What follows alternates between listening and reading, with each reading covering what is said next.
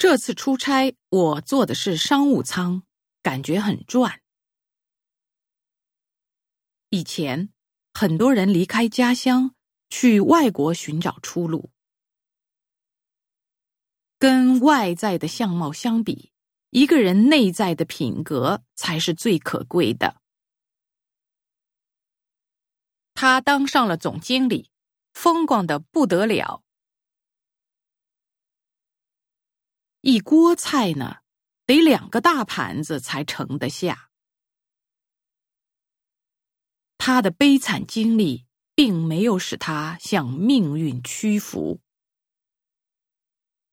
现在很多公共场所都禁止吸烟了。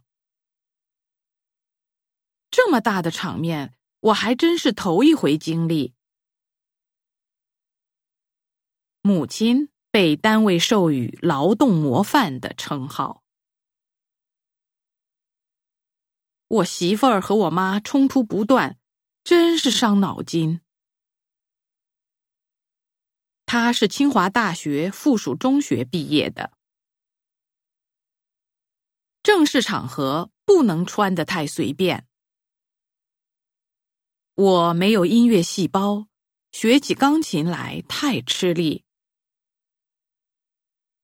一到晚饭时间，孩子就哭，诚心不让父母吃饭。他每天工作十六个小时，精力非常充沛。